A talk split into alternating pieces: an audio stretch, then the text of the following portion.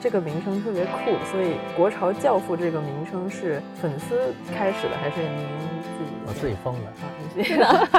我们那个时代也焦虑了，只要年轻人都焦虑。我最爱去的唱片店，昨天是他的最后。大家好，这里是没理想编辑部。今天我们迎来了第一位，也很有可能是唯一一位顶流嘉宾。他就是来自新裤子乐队，人称“国潮教父”的庞宽老师，欢迎欢迎。嗨，大家好，我是新裤子乐队的庞宽。简单介绍一下，今天我是主播林兰啊，我是来客串的陆阳。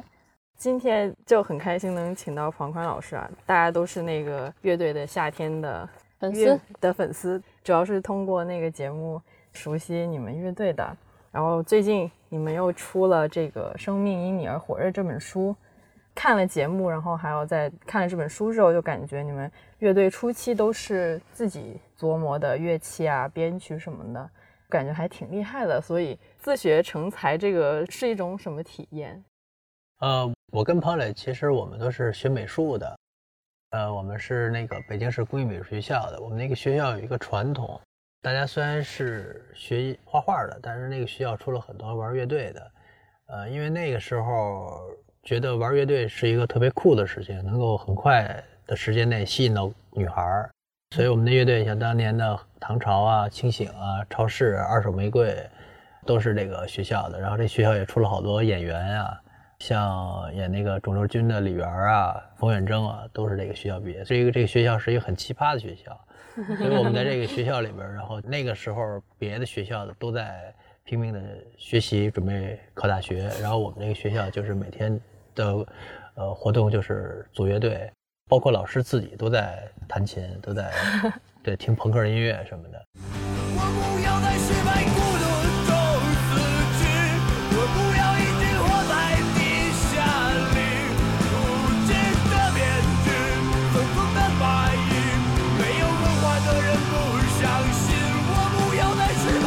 所以是一个氛围非常好的，我们所以我们在那么一个好的氛围里边。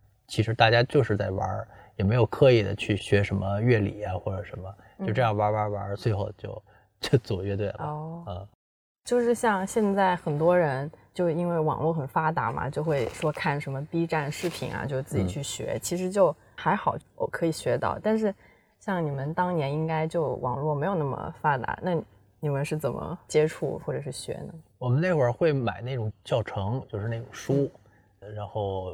翻那个书，然后上面有一些流行歌曲，港台的，然后还会扒磁带，呃，就是买一盘磁带，然后就不停的听，然后一边听那个磁带，然后一边扒那个和弦，是那么学的。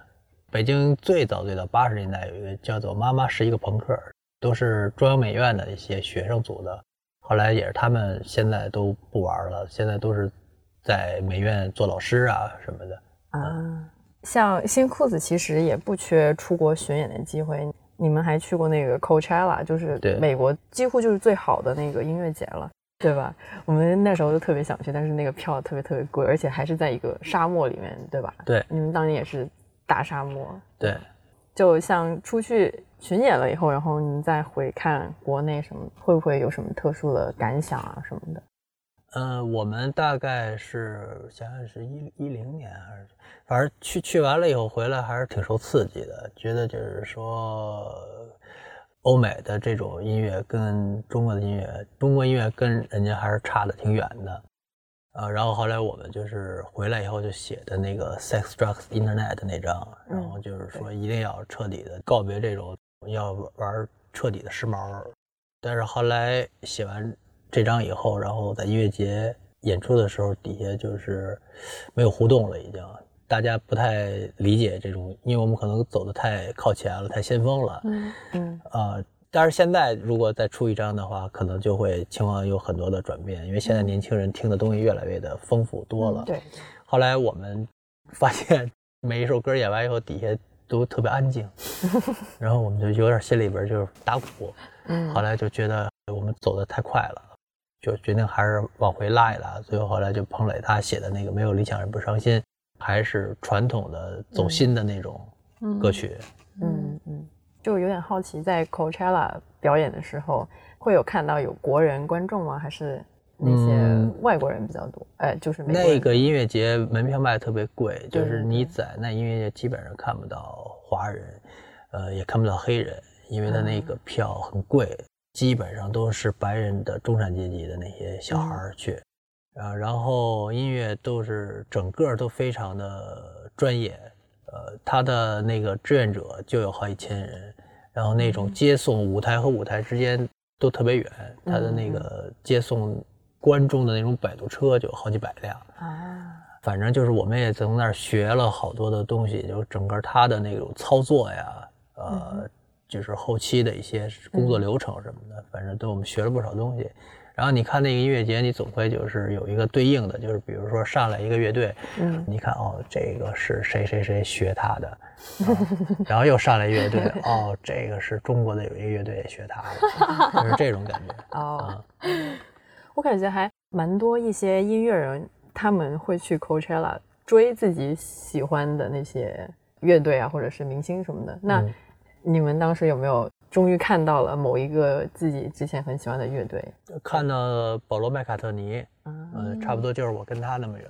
哦那还挺近的然后边上边上围着一圈女的，哦，对，然后比如看了那个 Caesar Sister，特别喜欢，嗯剪刀姐妹，嗯那个乐队是一个就是玩 disco 的那种的，嗯整个的那个制作什么的，我们学了不少东西嗯啊。然后看了化学兄弟，嗯化学兄弟的时候，他那个 PA 音响特别的大，快给我们就是震的那个那个声浪，我们眼睛都睁不开了。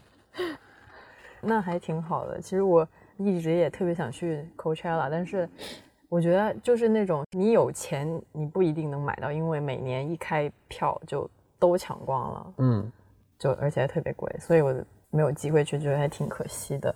就是现在全球的音乐节，反正都有一一个趋势，就包括嗯中国的音乐也是，就是就压轴的，越来越多的是那种主流的，对对呃，比如说像嗯 Coachella，就近两年全都是那种碧昂斯啊什么，就这种的，对呃，完全是摇滚，慢慢的已经就是靠后了，现在全都是哦 hip hop 对 hip hop，啊，黑人音乐。就是 Coachella 以前是比较多摇滚的吗？还是它本来最早是摇滚，哦后来就是这种电子的摇滚跟电子结合的这种乐队，但是近两年就是 hip 对 hop 对这种。对，都什么 Post Malone 啊之类的，然后还有 Taylor K-pop 的一些，嗯对对那些，很多我都不知道了。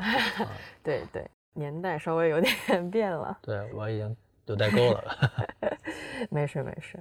那去了国外巡演什么的，有时候会有一种代表中国的使命嘛，也嗯，不用想的特别大，就当年那个有一个，他有一个 top ten 的排行，我们是第八。哦。啊，就是因为我们是第一个在 Coachella 演出的中国乐队，对对对，因为就从来嗯没有听说过。对那帮老外边看也新奇啊，中国嗯还有这种乐队。对。嗯。好像包括现在近几年，我也没有听说有中国的艺人或者是那个音乐人上 Coachella，、对吧？对，没有好主要是花钱不能上。然后对对对前两年 一三年摩登特别逗，摩登办了几届摩登天空音乐节，在纽约，对，在那个纽约的那个中央公园中央公园然后嗯我们其实满怀希望的，就是希望再把中国文化再传播一下。然后发现来的全都是中国留学生，没有一个白人。然后跑磊还在台上说蹩脚的英语，然后底下的留学生别说了，你赶快说中文，快演吧。然后演着演着，底下就是集体喊牛逼 牛逼！我哎，我想这不跟在北京演一样吗？其实真的是这样，因为我看摩登天空他们做的广告都是给那种中国学生会的公众号投广告，所以知道的自然也是中国的学生比较多。我们这就是慰问去了。对对，真的就是那种慰问海外留学人员，就是大家过得还好吗之类的，或者对唱。嗯，对对对，那时候是这样。那些昙花一现的灿烂，是爆炸的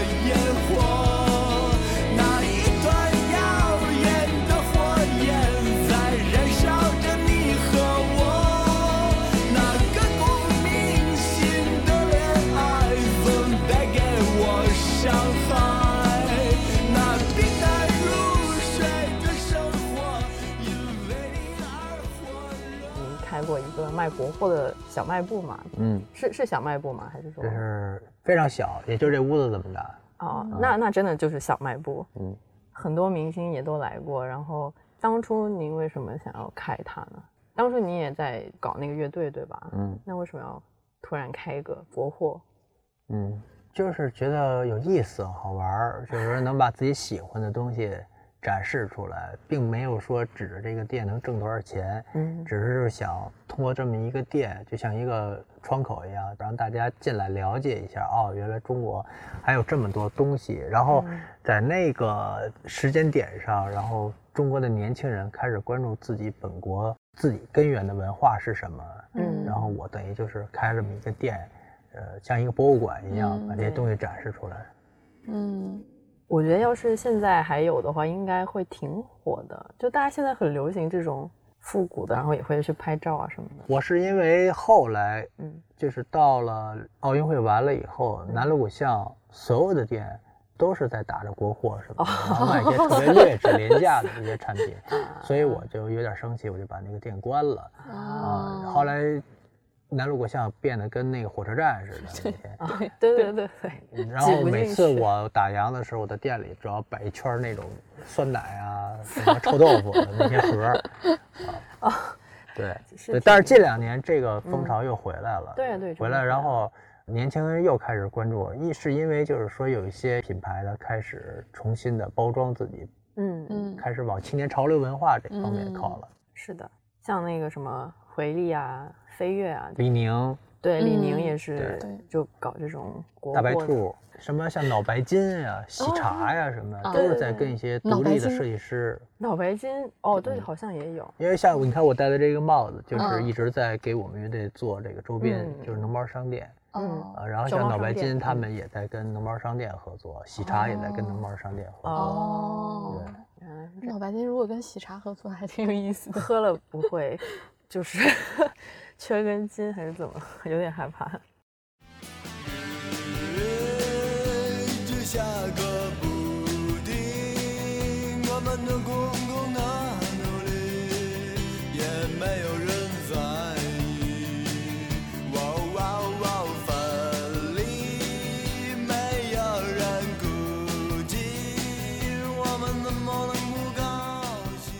在大众看来啊，你说像 disco 啊，就是呃水晶鞋啊什么的，我感觉就是你们或者是您比较喜欢的那些东西都很复古，所以你会有特别怀念的那个时代吗？主要我们还是喜欢当年的那种，呃，因为那个时候没有受全球化的那种影响嘛，对对对啊，它的那个产品做出来都非常的独特，嗯虽然不完美，但是特别的独特。呃，我们还是喜欢那个设计，这个就比较广泛了，可能鞋、呃衣服，包括建筑，包括一些美术海报，嗯嗯整个它是一个体系。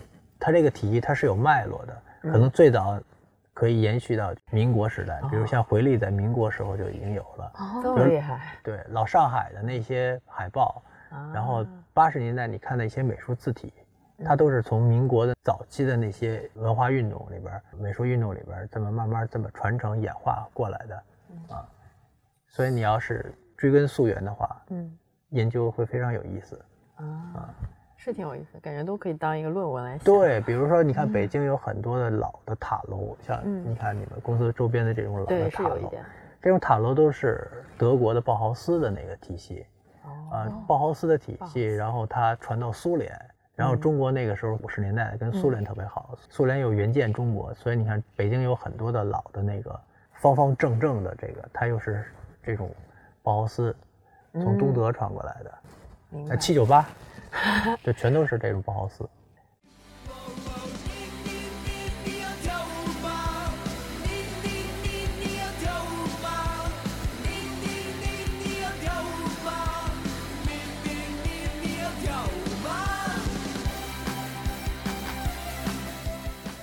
我其实说，对于回力这种国货嘛，就是我当年初中的时候，我们会强制一定要穿回力鞋，因为它需要学生都要整齐统一对。对，然后那个时候特别讨厌，就觉得哎呀，就是有些人都能去穿匡威啊什么的，然后我们就一定必须要穿回力，要不然就要被登记扣分什么的。就当时就很讨厌那个设计，没想到真的就过了可能大概十年吧，现在就突然就觉得它没有那么丑了，就觉得好奇怪这个东西。就是因为当时小的时候没有那么多的产品，没有那么多的资讯，那你选择性特别少。嗯那现在不一样，现在选择性特别多，然后你反而要回来关注那些特别独特的东西了。那个安迪沃霍尔八八几年八零年来北京的时候，他看见那个所有的人都穿那个蓝色的那种中山装，他就被震到了。他说，嗯要是在纽约也是这样的话，应该是一个多么酷的事儿，所有的人都穿一样。但是那个时候你肯定就是想穿一个特别漂亮的裙子，或者穿一个喇叭裤之类的。对对对，所以就觉得你们自始至终都喜欢这个国货潮流什么的，还挺难得的，对吧？其实就是喜欢一个审美，嗯我有好多的节目里边，我曾经说过，就是文艺的核心价值是什么？其实就是复古与科幻。嗯，为什么呢？对啊，复古与科幻，如果就是说，在一个好的作品里边同时出现复古与科幻的元素的话，嗯。然后我们就下一个定义叫做未来复古主义。比如最近上的那个《星球大战》，就是典型的未来复古主义的电影，它其实影响着美国整个一代人的价值观。嗯。呃，就是在他的电影里边，就是有这种古代武士的形象，嗯。手里拿着剑，但它是一个激光剑，对是一个光剑。对对对，嗯。哎，嗯真的是，所以您还喜欢看《星球大战》这种电影吗？还是挺酷的。因为他最早的这个是那个卢卡斯，他是那个受黑泽明的那个对七武士的影响，嗯，嗯还有那个哈姆雷特什么嗯这种的，嗯，最经典的什么 I'm your father 这种，对啊，您知道好多这种什么电影，这也知道好多，出乎我的意料，并没有坏的意思，但是就是 真的知道好多。那像呃《银翼杀手二》零有四九，对银翼杀手也有也特别喜欢吗？对，去年就是《银翼杀手》设定的二零一九年嘛，对对，我嗯我们还推了个推送，但是嗯并不是所有人都很感兴趣。就早期的科幻电影其实都是特别有哲理的，然后特别深奥的，并不像《星球大战》或者现在咱们看的那个 那么多特效，或者嗯像那个复《仇者联联盟》那种似的。哦，对，最早的卢卡斯拍过一个叫做呃《五百年之后》，嗯，啊，特别的文艺，特别难懂，就是你根本就看不下去的那种。嗯，所以您会比较喜欢这种又有点未来，但是又有点复古的东西。我特别喜欢那个有的那个科幻电影里表达的那种嗯。氛围，比如像那个《普罗米修斯》异形》里边的那种，他那个叫什么金来着，就是画那个概念图的，他从美术的最早的那个东西，整个把那个氛围营造的特别的好。小的时候我在那个美校的图书馆里边，我就看到那个画，一个是这个画一行的这个嗯嗯作者，还有一个就是看那个达利的那个画，看他们的画，我就是小的时候留下阴影了。留下阴影。我们小的时候留下阴影都是什么柯南之类的那种，留下大厦，对那些比较留下阴影。假如生活欺骗了你，不要悲伤的哭泣。孤独忧郁的日子里，相信这冬季会远去。心灵放逐的荒野，你的爱依然热烈。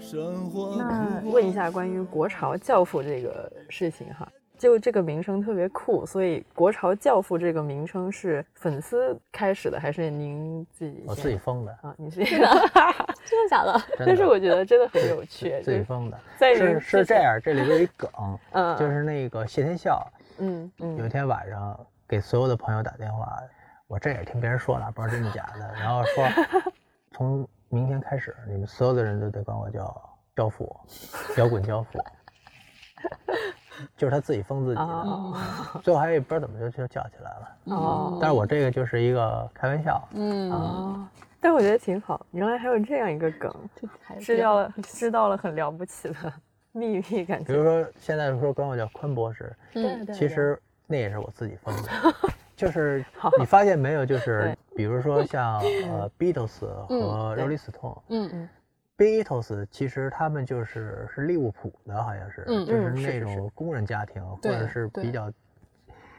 Rolling Stone 是那种知识分子的，但是你看他们完全是反着的。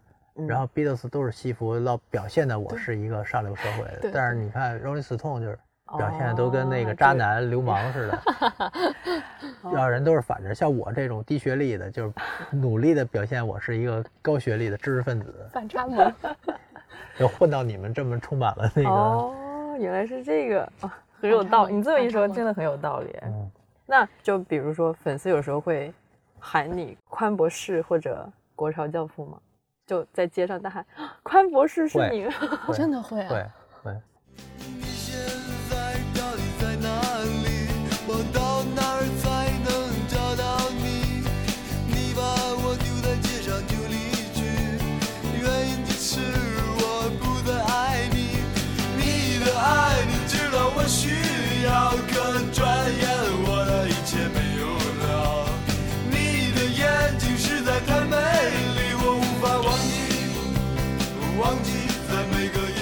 要问一下，您在二十年前，就是那个世纪之交的时候，您当时是一个什么状态？我感觉那时候其实会更特别吧，对吧？那会儿去夜店都一瓶啤酒都买不起，只能喝自来水儿。跳着跳着，哎呦，好热呀！然后还是一自来水兑着喝两口，穷呗。好好好，可以方便问一下是大概什么年纪左右呢？呃，应该是二二十多岁吧，二十多岁，啊二十多岁。所以那时候也就像现在九零后什么三十岁了啊之类的，然后很多人就会对这个新时代有点焦虑。您有什么建议？人生建议鸡汤可以分享一下都都焦虑，我们那个时代也焦虑。你只要年轻人都焦虑，嗯就像那个小松老师说的，就是说你年岁大了以后就会不慌张了，就是你已经过了那个阶段了。嗯我前年去达达，然后看见那些年轻人，当天是一个雾霾的天都爆表了，但是你看年轻人的那个眼神里头那种荷尔蒙的那种，比那雾霾还要爆表。就看那种慌张，就是东张西望的那种紧张，然后不知所措什么的。啊但是我在那儿已经完全没有感觉了，我就是在那种里边是麻木的，嗯，就是所以每个时代都是这样的，这是个过程吧，挺好的，年轻嘛，享受一下现在，以后老了就麻木了 真的，你老了以后可能你就没有这种感觉了，啊嗯。年轻时挺好的，所以不是哪个时代不是哪个时代，对，就都这样，都这。样。那你可能对你古代的时候可能也这样，古代的时候那《红楼梦》怎么写出来的？也是，嗯，感觉可能大家就需要一个节点去诉说一下自己的这个焦虑吧什么的，就说哎呀又怎么样啊，我所以大家就可以听新裤子的歌。对对对，就我跨年的时候就在自己家里唱新裤子的歌来着，哎呦 我还以为说他，我还以为他去看你们演唱会，没我哪能买到票啊？而且还在在北京。哦，也是。对，我觉得你们应该有机会试一下抢自己演唱会的票，感受一下。北京北京演出比较难，报批比嗯。较困难。昨天晚上我们演来着，啊，昨天晚上在七九八。是那个啊我不知道我以为是跨年的时候演。啊，没有，昨天是那个嫣然基金他们有一个演出哦。啊，然后飞呀、迅呀、鹏儿啊都去了，哦，今儿都上热搜了。